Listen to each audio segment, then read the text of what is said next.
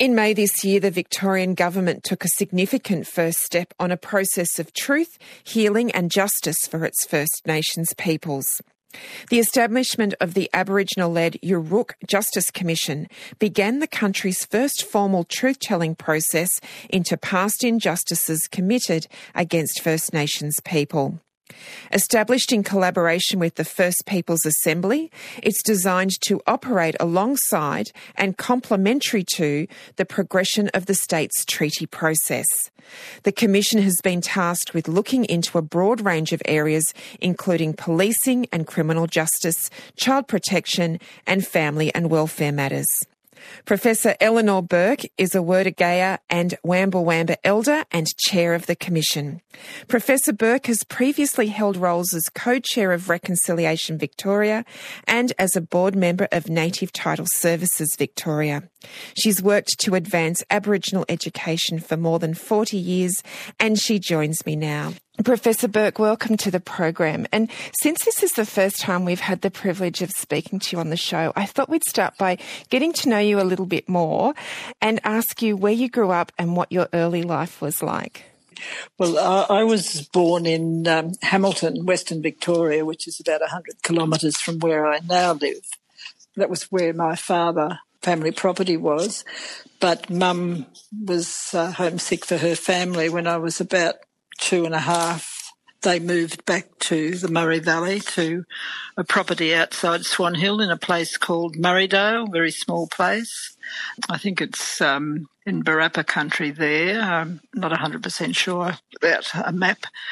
I grew up there, and being close to Mum's family, uh, we were surrounded by her family. She was one of eight siblings, and I had uncles and aunts and my grandmother and grandfather all around me in my growing up, which um, was very precious and uh, also gave me a strong sense of my identity uh, in that family. And because my grandmother was a storyteller as well to us children, we um, we le- were told a few things, many of which I can't remember properly now, because of when you're very young, it doesn't sink in in the way you wish it had.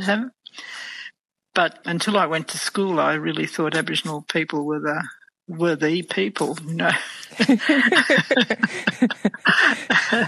and um, I often talk about my awakening, because first I noticed I was the only brown-skinned child. It was a small school, about maybe up to forty kids, um, small school with a row per class of primary school.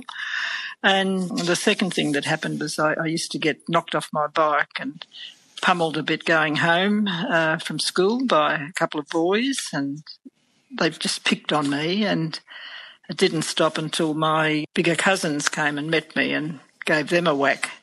So that that, cha- that changed my view about how other people saw, saw us. But my grandmother was constant in my life, so she she was very strong and proud of who she was, and that really sort of, I suppose, made me feel strong too about who I was while I was uh, as I was growing, but un- un- puzzled by you know the reactions as we got out into the wider world. I was obviously, um, you know, I've I've known you since ever I can remember as as one of the leaders in the education space, and then of course well beyond that. But I was also wondering if you could talk a little bit about, you know, obviously you've just mentioned your grandmother, but you had obviously had such a strong sense of social justice and such a strong sense about the importance of education really early on. And I was wondering if you could share with us who were the people who shaped your worldview and and kind of inspired you you with those values? Well, well, there's, uh, a, I suppose, a number of uh, people along the journey, of course. As you know, you meet different people at different stages. But my grandmother was a constant, uh, really, and she lived to be ninety. Uh, and those, the grandchildren that had more to do with her have all have that kind of strength of her sense of being Aboriginal, uh, which is interesting and really important to us. But she was born on Ebenezer Mission, and she was educated by the uh, Moravian missionaries. And it was a good education for the time. You know, she went to, completed what uh, would have been full primary school there. Uh, she was a teenager when they left the mission and went to my grandfather's country. But she believed in education. So she had all of her children go to school when they moved to the Murray Valley, and, the, and she had her family. And I see photographs of my mother and aunts or uncles where, you know, there are three black children in these black and white photos who probably look like I felt when I went to primary school and had those uncomfortable experiences. But she was, she did believe in education, and so we had that in our family. It was hard to do at different times, but I think the second influence was when I married and went to Melbourne to live and made contact with the Aborigines Advancement League there, which initially was about social things, but it was easy to get involved with the Aborigines Advancement League in the way it was. It was a kind of place that welcomed people, and you could get involved with the um, the uh, management committee.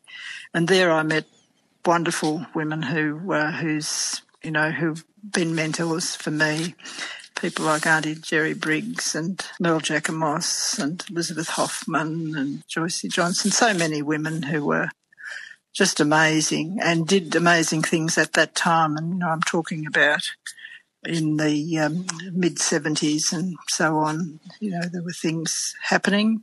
They really imprinted, uh, again, you know, the strength of what people can do together, and especially what our women have done for us along the way. So that that was um, this, when I got involved in, I suppose, what people would call Aboriginal politics, or was able to participate in decision-making on uh, an Aboriginal organisation. It eventually led to my involvement in education, which came, I suppose, around nineteen seventy-six with the formation of the Victorian V A E C G, Victorian Education Consultative Group, uh, which Colin was setting up at that time uh, when he was in state education. That was the first uh, time I got involved in education, and I felt a bit, wasn't sure how I'd go with that, but being on the ground floor, it was a wonderful experience because other things were happening at the national level as well by then in education around the Commonwealth Schools Commission report and uh, recommendations from it, the establishment of the National Aboriginal Education Committee, which I had served on both for Victoria and for the A C T. You must be able to look back. I mean, you came in in the nineteen seventies.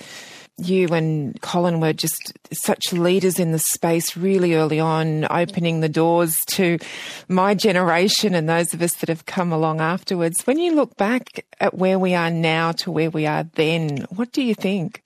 Well, it's very different, isn't it, uh, now? But at that time, we were pretty focused on things that were missing. You know, the, the fact that, uh, you know, our kids weren't coming through the schools at, and, or finishing school. Those are the sort of things. We, the fact we couldn't identify enough teachers at that time, and the N A E C had their one thousand teachers by, I can't remember what date, nineteen ninety I think it was, as a project, which was achieved.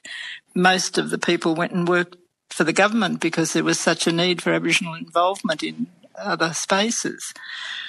But it was um, it was quite exhilarating, really, when you think about it, because uh, those networks were so rich. That's when we met people from other states. That's when we, you know, I met your father, I met people in the territory, I met people from the West. You know, it was just amazing. And uh, going and living in Canberra, that was the kind of mix that was there as well. So we were living uh, in a time that was quite rich in our relationship building, I would say, across the country.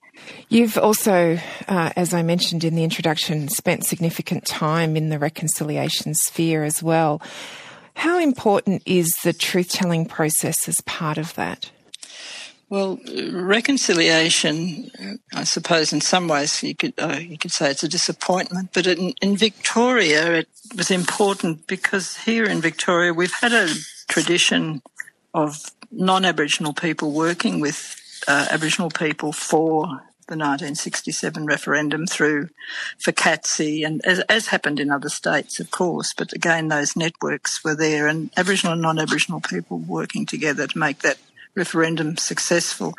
And um, I think we've there's a kind of um, there's a population of people who have that in the, in their family and their knowledge, where Aboriginal and non-Aboriginal people have worked here. And the old Australian Aborigines League had about thirty branches, you know, which had mostly non-Aboriginal people with Aboriginal people from some of the towns. So there's a kind of base there with, that could receive people interested in reconciliation.